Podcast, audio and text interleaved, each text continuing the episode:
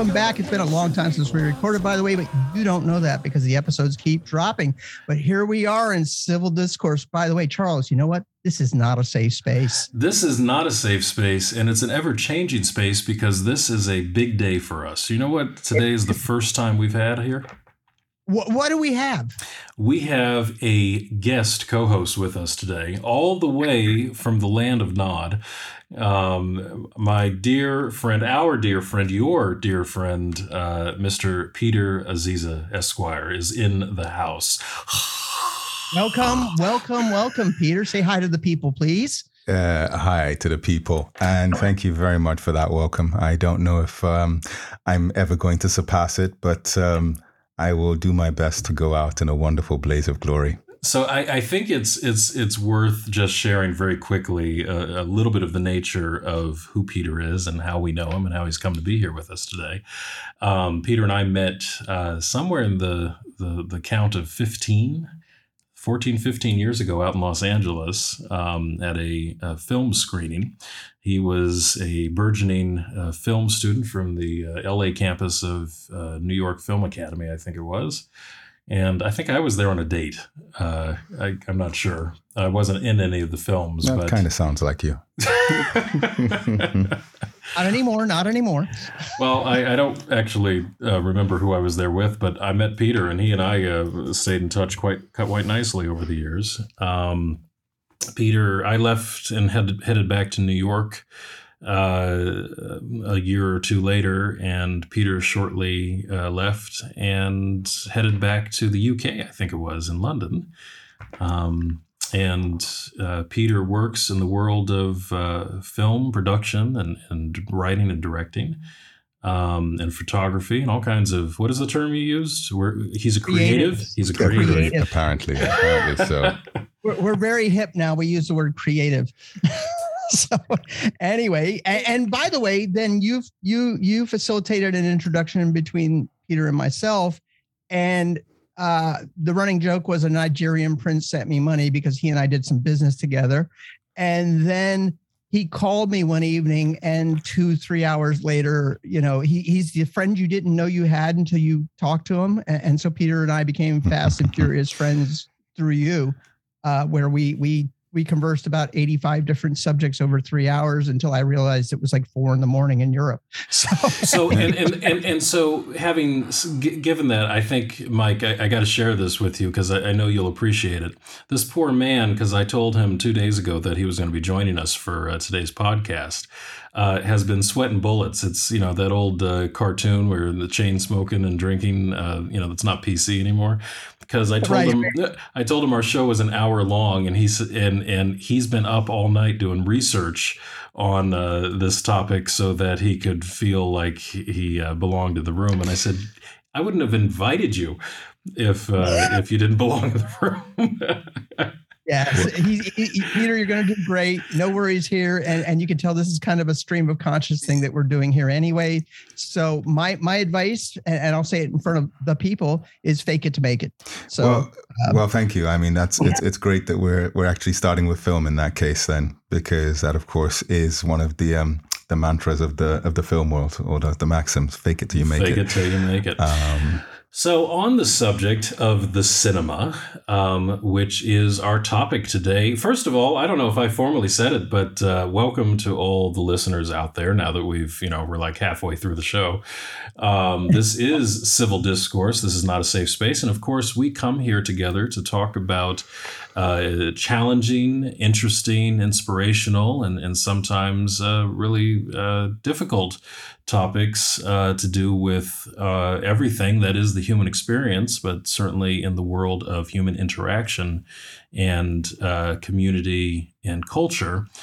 And one of the things that I have really had on my mind as uh, we've continued over the past couple of years, I'm a lover of film, and I know that that is a shared passion amongst the three of us. Um, Mike, if memory serves, uh, you actually served as the projectionist when you were in the military. Yes. Yeah, I, I, was a movie projectionist during uh, probably the third golden age of Hollywood. So I, I, mm. I showed movies from about 1981 through the mid 1990s. So I've probably seen almost all first run features from that era uh, at some point or another, and then went and studied film as a as a fun thing to do while I was in university because I was a late university goer, and sat in front of a professor who uh, had been a sound guy in Hollywood for many years, and then ended up in in journalism and was one of the sound guys who was interviewing like Richard Nixon during Watergate. So he he was old school Hollywood mm. type. Uh, and so yeah, I, I, I have a great love of of of, of film, and uh, particularly Peter. You don't know this, but Japanese uh, film, uh, post World War II Japanese film. So it's something that apparently, I mean, it, it just came to me uh, yesterday by uh, through Fred. Um, your great uh, appreciation for for Kurosawa. Um, I wish you told me before. We would have had we would have had plenty more to talk about previously. Um, I hope he does get around to asking you, though, what effect that um, watching most of the first run films through the late 80s into the 90s has had on you. Um, it's an, uh, it's an appreciation for filmmaking. And, and I, I want to preface anything we say with some, some hard truth. And, and I think as artists, the three of us certainly know this. But the reality of, of the world is this most songs are never heard, no, most books are never read, and most films are never seen. And we have to understand that when we go into this this depth. So someone like Kurosawa, who experienced a lot of his successes during his lifetime, that's incredibly rare. Oftentimes it's more the we discover this guy 20 years after he's passed away and he never gets to or she never gets to uh, to hear the accolades that, that were well deserved so I, I, don't mean to start with a downer but i think that's reality well, anytime it's, we talk it's an interesting comparison and i mean the other you, you speak of of music books and film and, and art in general. I mean the, the, most of the the standard expectation is if you had any talent at all, your art really is still is not your visual art is still not worth much until after you're dead, right? I mean that's right, when right, things right. go from pennies to millions. Very few people um, in the in the world of art uh, have had the exception, and it's it's important to remember that the the stars that we are constantly bombarded with, whether movie stars, directors, artists, uh, writers, whatnot, that are enjoying success in their lifetime, that's winning the lottery. That that's that's that's a roll of the dice. That's not not to say it's not indicative of hard work, but a lot of people have put in hard work and good time and training and talent and still not necessarily gotten to witness the the personal experience of success in the way that we have come to understand and expect success to look. And this transitions to really what I what I'd like to talk about in the world of film because obviously there's so much that we could discuss, um, especially from an international perspective. Uh, we could never, in, in, in the 40 minutes remaining of the show, uh, really barely scratch the surface. But I'm really interested in hearing from the two of you your perspective on the shifting, and, and, and we're in America as we speak, but um, so that might be the, the foundation of the uh, reference point but I think it's it would be interesting. And Peter, I'm I'm uh, hoping you might be able to give us some insight from a, a UK perspective. Uh, I don't know if I've mentioned, but uh, Peter also hails from Nigeria, so there's uh, some degree of West African. It's okay. I think Mike mentioned that in uh, some talk about the Nigerian prince and the oh, that's right. and everything. Yes. yes. we didn't give the context for that story, but maybe it'll come around. Well, that's a storytelling thing. Perhaps uh, we're doing it now out of uh, out of chronology or out of sequence. There it is. So. But I think the idea of storytelling is is really a rich uh, study and it is one of the oldest things in human history. I mean, right back to the, the age of pre prehistory, uh, cavemen. That we see the art on the walls. We we know there is a verbal tradition, an oral tradition of storytelling that it goes back as far as back goes in, in our human experience. And that, of course, has shifted through uh, the centuries, the millennia. um, depending on both whatever is going on in the human experience and the technology we have to tell it and show it. Um, I mean, the earliest cinema probably is still on the walls of some cave in, in France at this point, uh, comparatively speaking.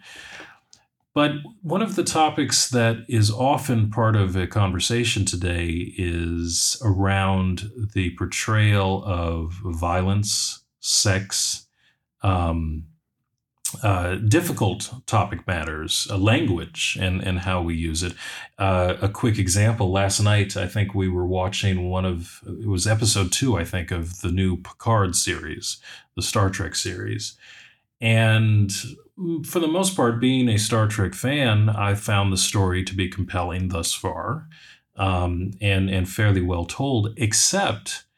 And, and Peter remarked that he had heard a criticism that it isn't Star Trek and I had asked why, and he said, "Well, Star Trek has traditionally been this uplifting, sort of you know, bright beacon of the best of humanity being portrayed, and even dealing with difficult situations."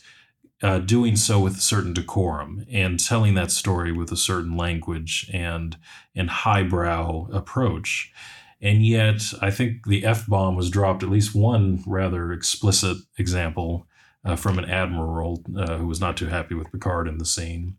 And there were some, not overt, but definitely more in your face sexual reference that then had been traditionally part of the Star Trek universe. Hot Romulans. and I thought it was an interesting example, not in a film necessarily, but still in storytelling, how that expectation has shifted and is it because our audience wants to see it and therefore it is the storytellers you know providing the demand or is it the, a shift in the culture of storytelling itself and how have we seen that from the days of kurosawa to and and uh, you know mike this might go back to some of what we talked about in our early episodes about men wearing hats uh, yes, you know, it's it's there is a shift in the decorum of both the speaker and the listener, so to speak. And I'm curious your thoughts about that. Well, I, am gonna, if Peter's okay, I'll go first because I had a couple thoughts that popped into mind, then I'll, yeah, I'll cede the floor to Peter. But I, I, I was thinking as you were talking, I think there may be a third option, and maybe the natural evolution of filmmaking uh, that we're seeing. And, and, and you're going to love how I'm going to reference this back. The first person who did the quick wipe, what we now call the smash cut between scenes, was Kurosawa, mm-hmm. who did the quick wipe across the screen and had the jarring change uh, from one scene to the next. And, and, I believe the first film he did that in was in 1950, uh, where he he started using those quick wipes uh, to go from scene to scene. And so then we had the the 80s filmmaker who started off on Miami Vice. Is that Michael Mann? Am I right? Or something Mann? That was Michael Mann, right? Miami Vice, yeah. Yeah. And he was the guy who took that to the next extreme where, you know, it was a big explosion, bang, next scene, big explosion, bang, next scene. And I, I think we're seeing that, that quick, short bite filmmaking now where you're not getting uh, the long cuts. You know, we, we read film books and we're always amazed that this shot in the searchers was a straight shot for the for like 15 minutes and, and, we just can't imagine that now where we're getting those 30 45 55 second bites of film between each scene uh, that that let's be honest, eh, eh, filmmakers are doing it because audiences are demanding it.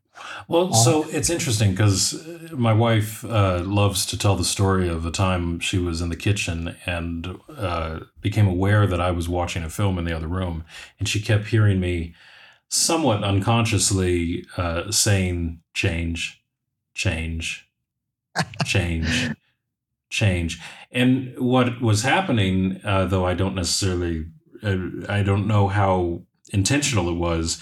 The director in me was watching how quickly he was cutting from shot to shot. And this was a, a, a Michael, Michael Bay, Bay film. Michael Bay, as if I didn't know that, but it, it, just, it just it just seems like somehow it could be and it would be.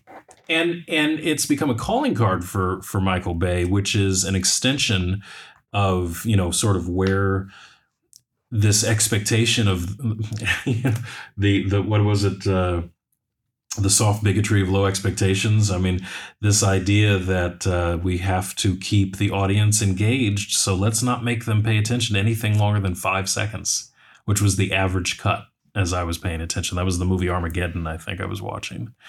Five seconds. That's like that's that's a lifetime in in these days. In in these days, I mean, to to work at it backwards almost. Um, there is there are studies that show that um, the average shot length um, in uh, in Hollywood or uh, American movies has declined from about eight seconds in perhaps around the 60s to about three and a half, maybe four seconds now.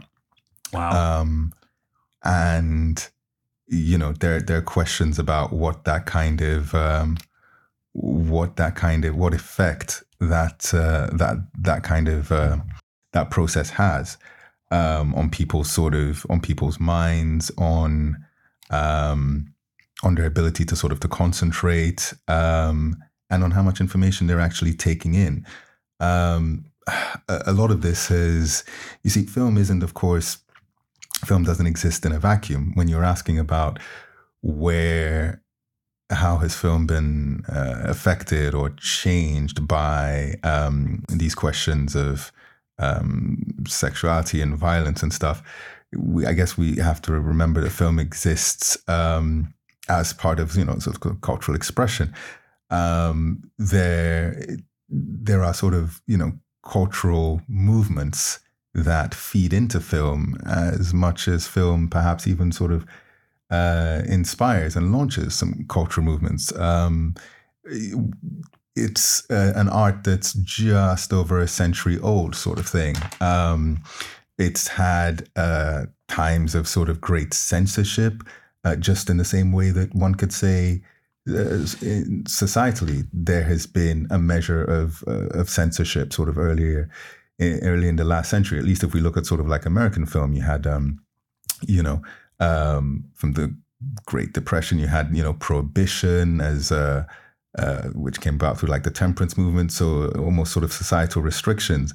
This found its way into into film in a very sort of conservative uh, America.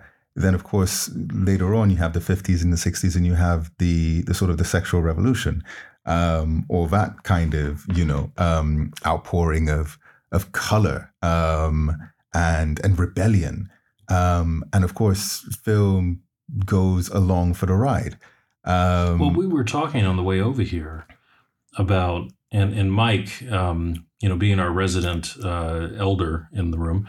Um, you might be able to give more context than I can, but I know that in television, at least, and I think it was for film too, and, and, and maybe I have it backwards, but there was the um, Standards and Practices Commission, which right, right, in film it was called the Hays Code. The and Hays so Code, okay, Hays yeah. Code that that would uh, and that kicked in in the early 1930s. And and if you watch those pre-code movies, you you can be stunned at, at, at this particularly sexuality. Uh, or, or anything that could be even related to it. So, you know, of course, one of the yeah. standard examples is you could not have a king size bed in a in, in the right. master bedroom. It had to be two twins separate um, because to be one bed is to suggest what one might do with it. Um, you couldn't show a toilet. You know, if there was a shot in a bathroom, it was pretty much at the sink looking in a mirror. You could not show something dirty like, you know, a toilet bowl. you know? Well, the first TV show to show a toilet bowl was Leave It to Beaver. Uh, mm. and I'm not kidding. Uh, and, and, by the way, Marino Maureen O'Sullivan, not O'Hara, was in the first Tarzan movie when skinny dipping yes. in the movie, it's shown on film. And then two, at least I think two or three Tarzan movies later, the Hays Code had been implemented, and, and it was edited uh, out. Everything changed. You know, mm. it, it was it was much less. Well, it's less realistic. Let's be really honest. Uh, nobody jumps in the water with with bloomers on.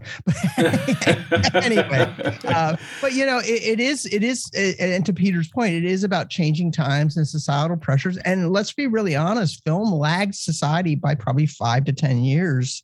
Uh, in that, uh, the Hays Code I think was in place until seventy or seventy one. I think I'm I'm not hundred percent certain.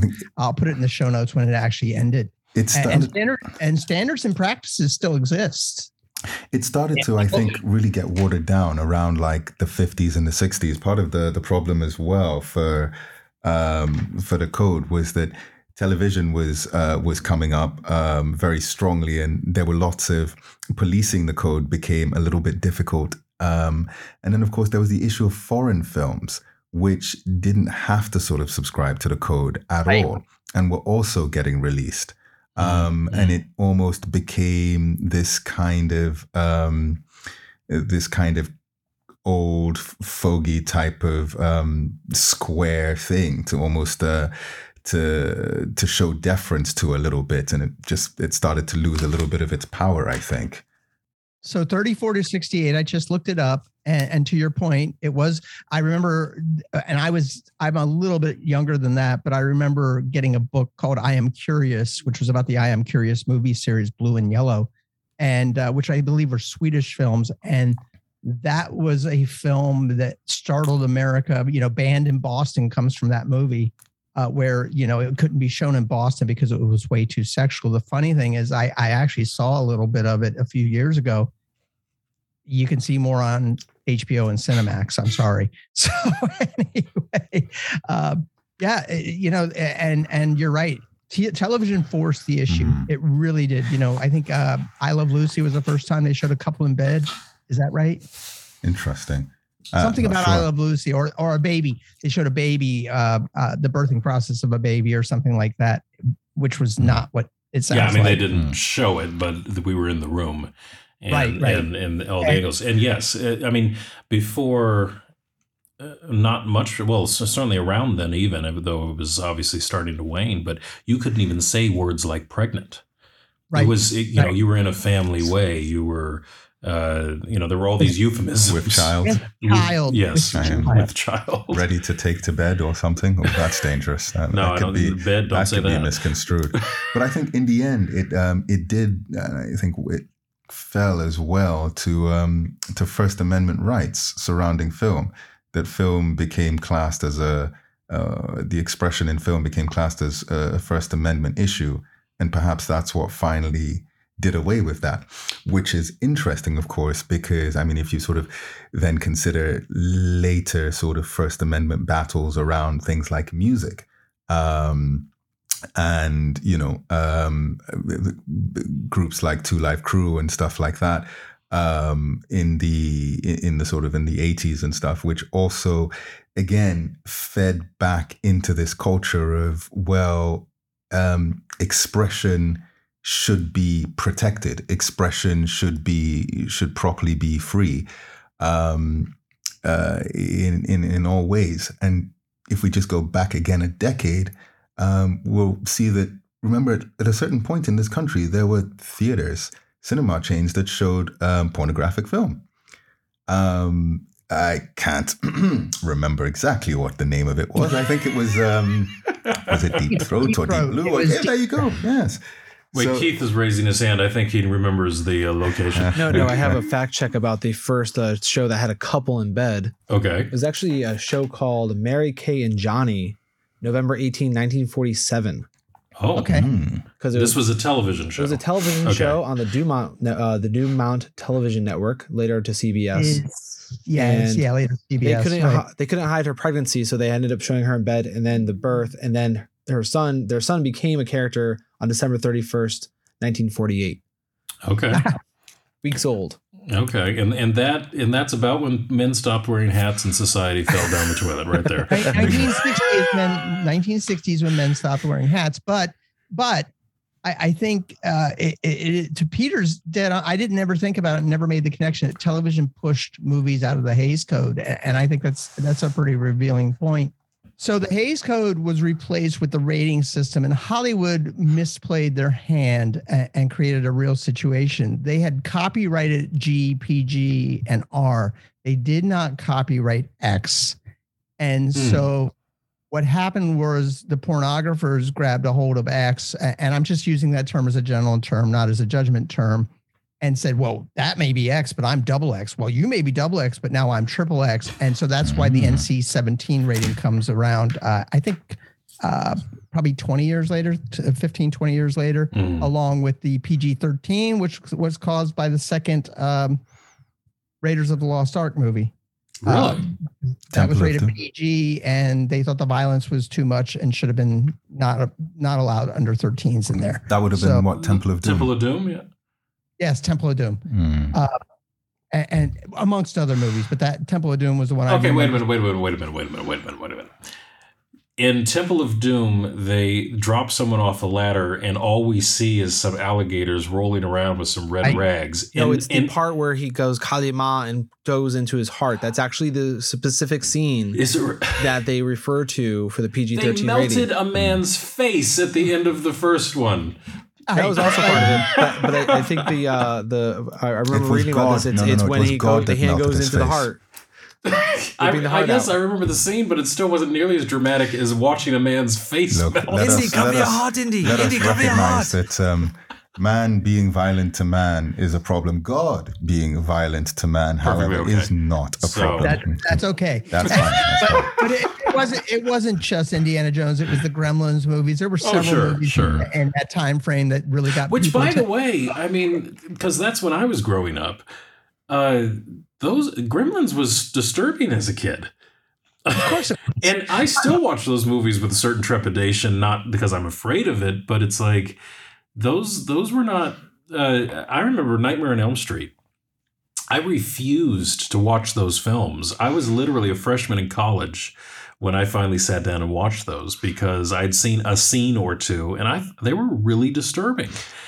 So can I just, as a as somebody who didn't grow up in the states, there's a as an interesting contrast here because in England we um we don't have um sort of like the G the, the rating system is similar, but it v- differs wildly in one aspect. In that, as I understand it over here, the R rating means sort of like restricted, which means it needs there has to be an adult present, sort of thing. So for all intents and purposes, a 10 year old could go to an R rated movie if, If an an adult, adult- was with them. Yeah, that's which correct.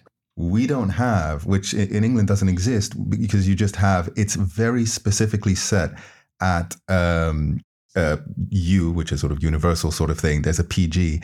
There was a 12 rating, which came about through because of Batman, the first Batman film, the one with Michael Keaton and um, and Jack Nicholson. That uh, that started the 12 rating, and then 15 and 18, and that's it. And if you're not of that age, then it doesn't matter if you've got you know a pack of adults with you. It's just not happening. Um, which is an interesting sort of I, I think difference between between the two. There's this idea here, perhaps, that you can be chaperoned or your experience can be kind of, you could have a negotiated experience of, uh, of violence if there is an adult to perhaps explain to you that, you know, it's just ketchup, Timmy, or something. Um, the other thing I would sort of that I think at some point hopefully we would cover is the the the quite perhaps obvious or the difference in the ratings given to um, films um, and the treatment of films with sexual aspects uh, compared to those with violent aspects. Um, I remember talking to a, a friend of mine who was um, a Swedish friend of mine, and she was saying that over there, um, in her experience, it seemed that films that had violence in them had much higher ratings than films that had sexual scenes and sexual content in them. The idea being that sex was a natural thing that everybody would experience, should experience, I suppose, and was a part of life, whereas violence was the unnatural thing. And that was what that if there was going to be a measure of censorship, that that was what it should be about. That's interesting. It it is, and, and I, I, I am. Uh, you know, we've lost a battle because everything's available on the internet now. If, if it Sure. was indeed Mm. ever a battle, but I, I find it very interesting, and and I I I experienced the same going to, back to Germany to visit my grandparents and, and my uncles and aunts, and and you know watched German television. I was just shocked at what was on just regular television as a 12, 13, 14 year old. Uh, and, and to your point, uh, I think Germany had a similar restriction restrict, stri- restriction system where uh, you could attend certain movies with an adult, but then the next rating up, you couldn't attend it regardless whether an adult was Mhm. with you. Um, and, so I, I experienced that as well. But I, I've heard that argument about sex versus violence, and uh, you know, it, it's it's an interesting argument. It's a social argument in that uh, the use of violence in film is a way to uh, bring the idea of death into a film if you really think about it. So uh, violence, uh, you're you're kind of blurring the lines between life and death with sex and violence in movies. I don't know if you guys had ever heard this theory. Well, there's also, you know, this this actually uh, is a cultural thing that can be uh, witnessed, you know, in all different elements of of uh, consumption. Uh, for example, you know, when we, I, we have this puritanism that we are constantly battling, and it's a, as far as I'm concerned, it's a pretense of it here in this country because we like, and it's it's been eroded to a degree, but there's still elements where we try and hang on to it and and color it something else uh, when it comes to the portrayal of sex or sexuality. I think that's started to, well, it's not started, but it, it's well down the road of not being nearly what it used to be.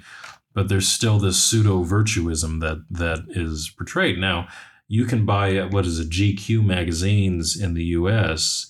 and it'll have ladies in bikinis. You go over to France, and Right. those same women are topless. It doesn't mean the the magazine is of higher levels of sexuality in its intent. It's that the idea of a woman's breasts is not taboo uh, the way it is over here. That's why you'll also see, you know, public beaches in a lot of other parts of the country and so forth. It's just there's a different level of maturity, I would call it, um, than than we tend to institutionally want to portray over here, and that certainly is the case in in in our films.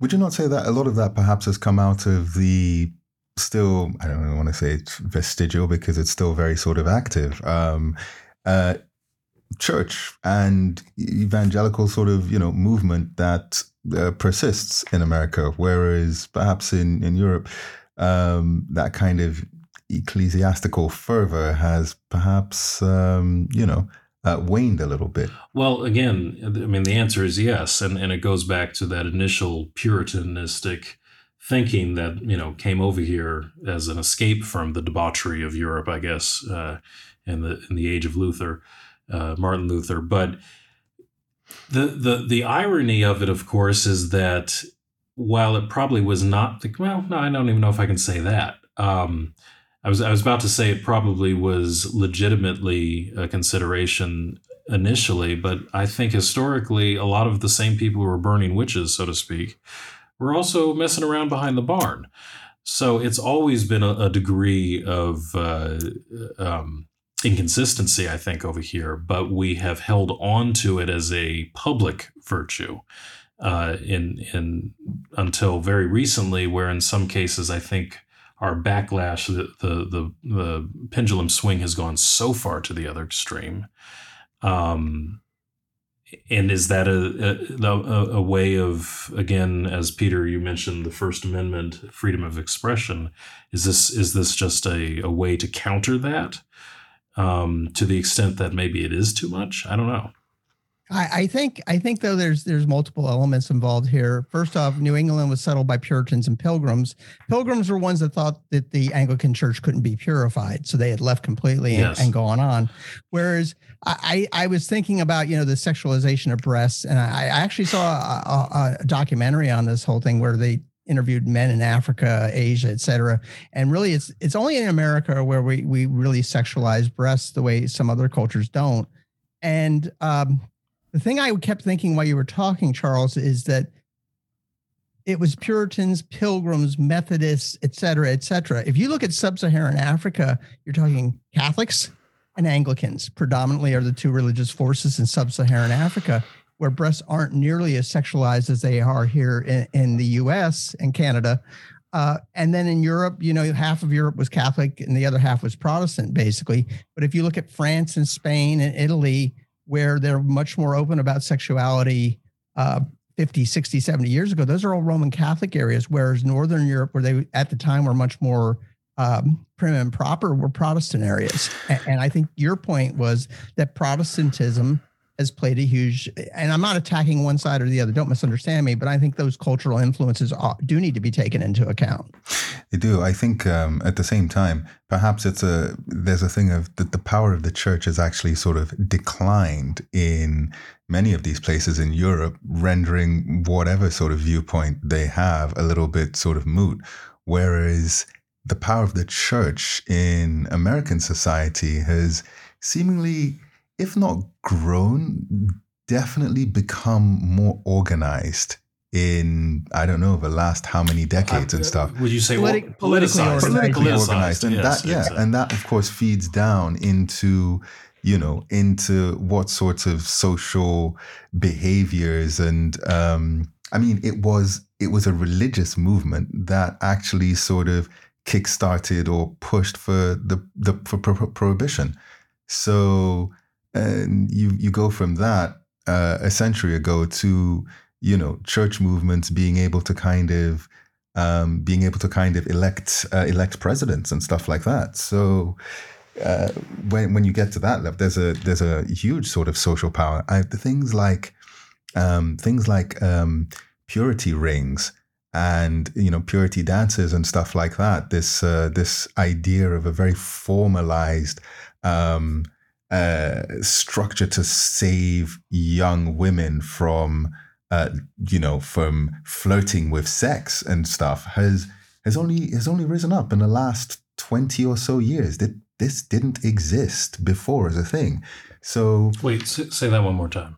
you know they, I, I don't know if you you're this uh, you know you have purity rings uh, rings that, Oh, yes, yes. yes and they have dances as well they're sort of um, I would say that's within somewhat specific communities, religious communities, though. Well, It's, a, it's an even it's an evangelical movement. Yeah. It, it is also reflected in the uh, what which which is really an American phenomenon, the uh, Mormon Latter Day Yes, yes, Saints yeah, Church. yeah. And then you're seeing the same thing, and, and I am a, a conservative Catholic. You're seeing the same movement within conservative Catholic churches, uh, but but I, I find it interesting uh, listening, Peter. And, and I have a question I want to ask about film before we end this episode for the two of you. But but before I ask my question, I find it very interesting because right now the fastest growing Christian churches in the world are in sub-Saharan Africa, and you're from the country where the line is uh, drawn between northern Muslim Africa and, of course, Christian Southern Africa. And, so, what I wanted to ask as a quick follow up: Are you have you seen any of those similar Puritan, not Puritan, but uh, virtuous movements? Let's call it in, in Africa.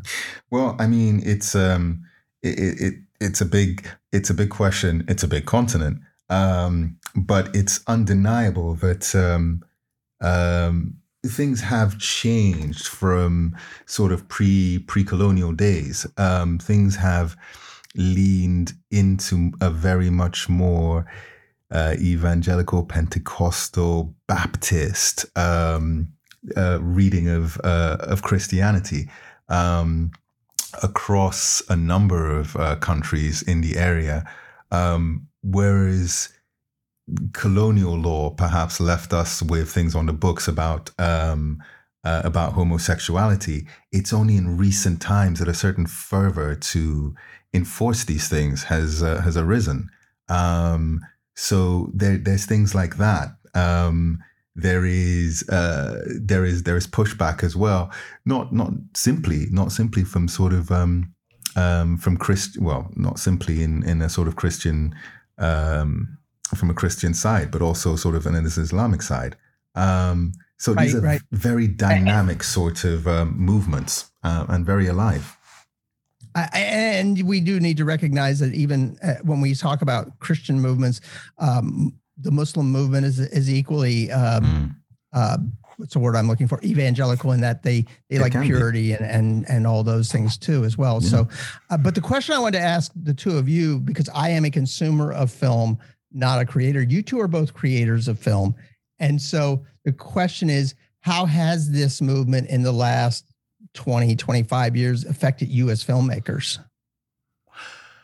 Well, I before I answer that question because I think it's related. it's interesting because I find myself as a parent uh, taking on more conservative views than I might have expected uh, when it comes to what the exposure of you know everything from sex violence and i'll go language and generally if if i can add a fourth would be attitude um, that is portrayed uh, with respect to relationships on screen whether it's male female parent child teacher student and so forth and you know i as we've said many times in previous episodes i have an eight year old now and i'm watching him uh, negotiate through uh, things on the on the screen as far as not we don't really do much in the way of video games in our house, but certainly cartoons and you know with the internet being what it is and and Apple TVs and all this other stuff. I mean, every cartoon that ever existed is available,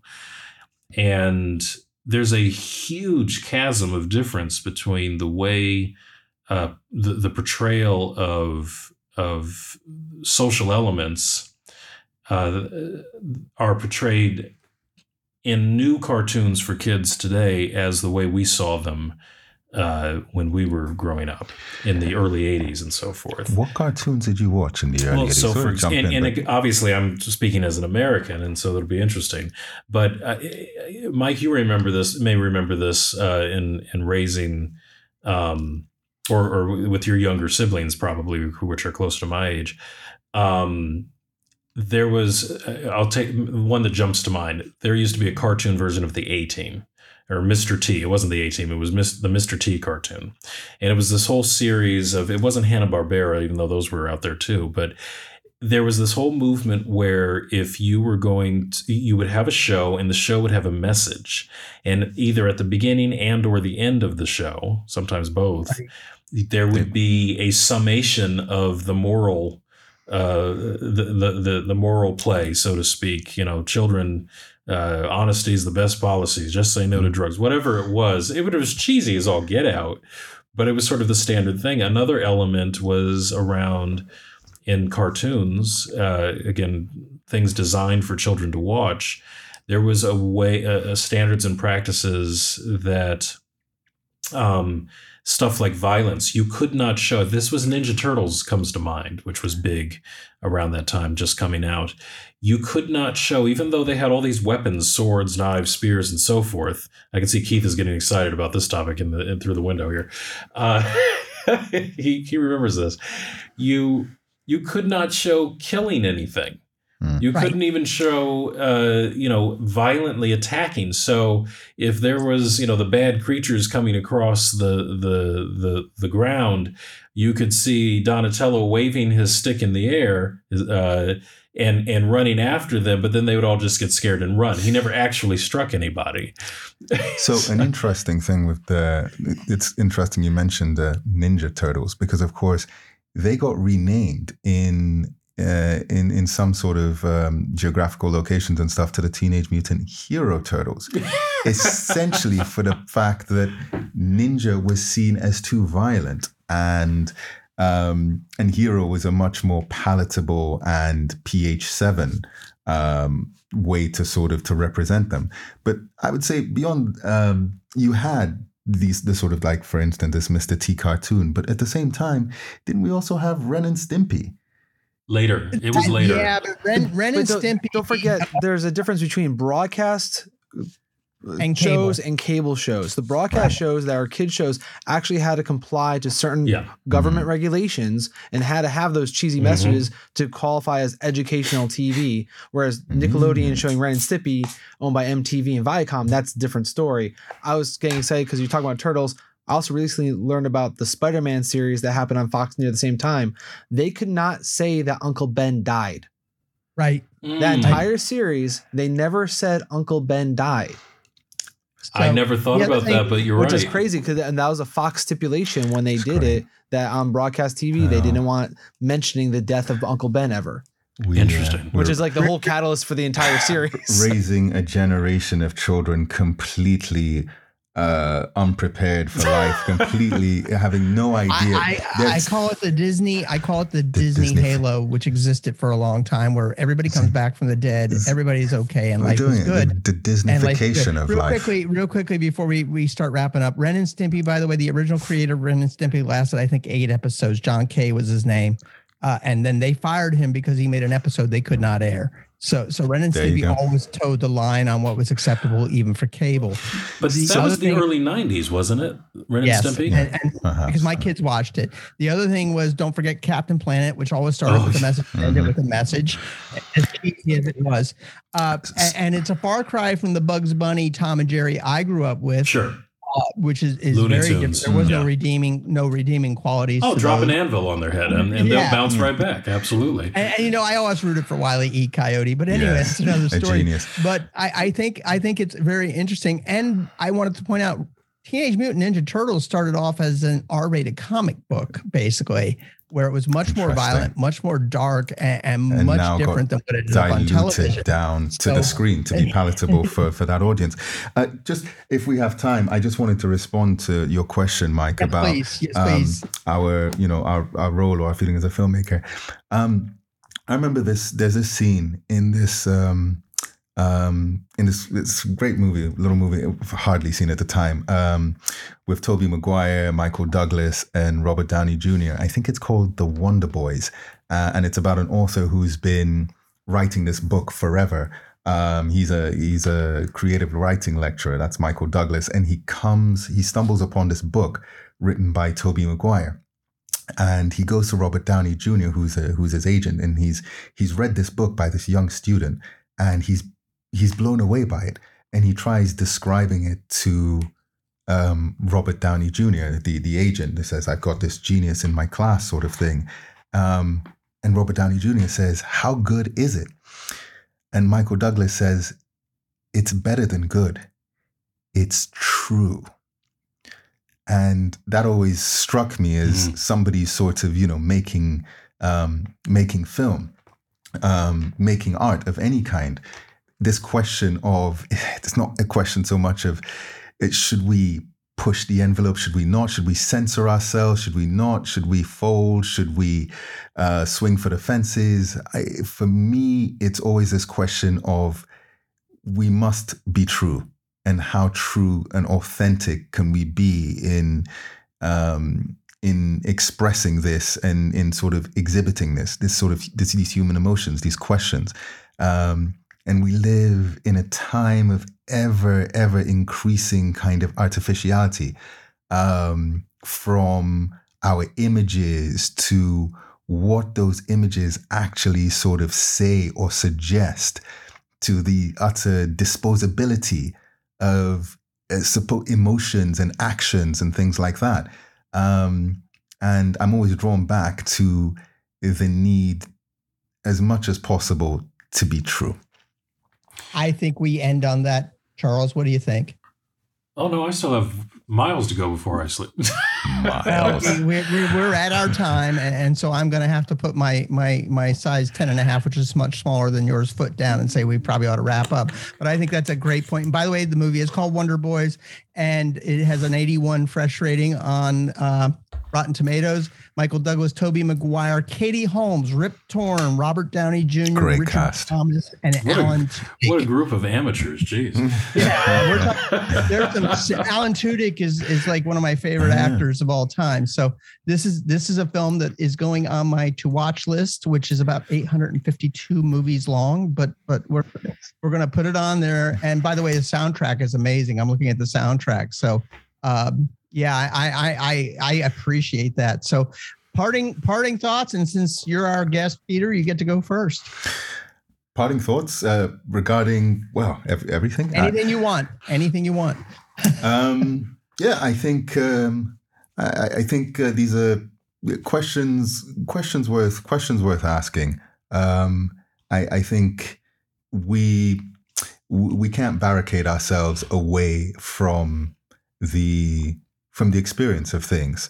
Um, there's es- especially when everything is out there somewhere and it is very much going to be coming at us um, in one way or the other. We have to learn how to kind of negotiate these things um, and perhaps uh, decide more for ourselves, lest we find ourselves in a situation whereby um, we are once again prescribed to as to what is supposedly good for us and what isn't. There we go.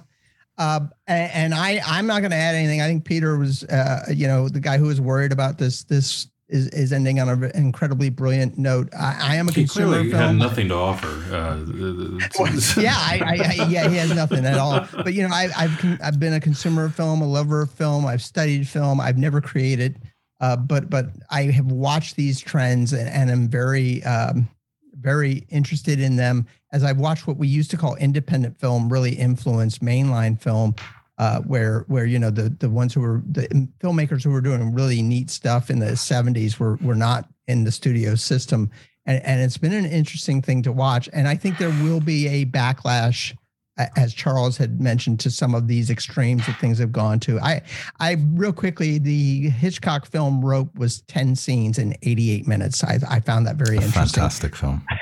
Very watchable. and one of my favorites, and I'm a huge Hitchcock fan mm-hmm. too. So, anyway, I, I would like to thank you, Peter, for joining us for this episode. I think we get you for one more, and I'm excited to do that second one as well. And, and Charles, I want to thank you for all your hard work.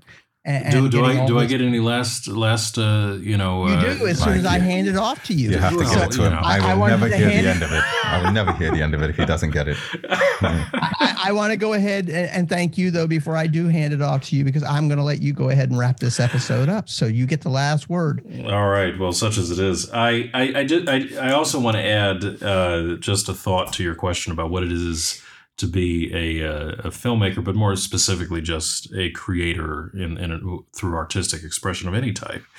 And I think that the key for me is challenging an audience and using myself as a reflection point. Uh, what would challenge me? and and thinking of things through that vein. And the difference is for me, you can challenge an audience's endurance or you can challenge their intelligence. And there's a difference there. Uh, there are films that are made today that seem like you're just asking me how long can I sit through this horrible experience, at least for me as an audience, and whether that's through violence or just terrible writing or whatever it is um, or it's a challenge to my intelligence. Can you make me think? Can you make me have to actually ponder the the message or the question you're asking? And that's the kind of thing that excites me as an audience goer, and that's what excites me as a as a uh, creator. And a recent, real quick example of that to me, we talk about the Michael Bay approach to five or less seconds uh, per shot. I thought the Michael Keaton film, where it won, I think, best film, if not best actor, at least, the Birdman of a film. They manipulated the idea of the ongoing shot, but regardless, it to me was an interesting exercise in going completely the other direction. Hmm. Making you have to sit there, not get up and go get your drink or answer your phone or use the bathroom. You had to sit there and engage that story as they demanded you to to follow it because they never cut even if there was some technology that was used to make that an ongoing shot and i thought that was really interesting regardless of what you think about the story it uh, to me that in- challenged our intelligence um, more than our endurance even though there might have been some of that too and i think that's that's something to to take forward into creative um, creative expression. So, with that, that is our cinema show. What have you been watching lately? Um, thank you, both of you gentlemen, all three of you gentlemen. Uh, Keith Zadroivi, our, our esteemed uh, technician and uh, and co-host on the other side of the glass there, who uh, always keeps our feet to the fire with the fact checking and the uh, yeah, I was there for that. I like Keith. Peter, uh, you've come a long way to be here today. Uh, the longest commute uh, in this show's history, I think. Oh, thank you for having me. um, I want to uh, acknowledge Sacred Heart University, where we record and produce this show, the School of Communications of the Arts. uh, Dr. Jim Castonguay. Um, of course, Keith, as I mentioned, we could not be here without him. Uh, the Lazarus Trio, who brings us in and out of uh, this show with great music, Carl Groves and uh, Mike Koniger. I think uh, some of you might have heard of him. And of course, uh, my co host, the wonderful, the irreplaceable, the finest of the fine, Dr. Mike Conager. Ah, yeah, you're going to end with that. So, thank, thank, you, thank you to my co-host Charles Frederick Crease, who as always is the the brains behind this outfit. And I told you you got the last word. I lied to you. 1982, an actor ad lib the following: I've seen things Pete, you people wouldn't believe. Attack ships on the fire off the shoulder of Orion. I watched C-beams glitter in the dark near the Tannhäuser Gate. All those moments will be lost in time, like tears in the rain time to die. Let me know what the movie is when you email us at Civil Discourse. TNSS at gmail.com. That's Civil Discourse. This is not a safe space. TNSS at gmail.com. Go like our, uh, our subscribe and, and, and, and uh, follow the podcast. Give us a star. What do they call it? Uh, five stars. Smash, five smash stars. that button. Uh, I think it's called. And uh, tune in next week and tell me what movie. I want to know. Thank you.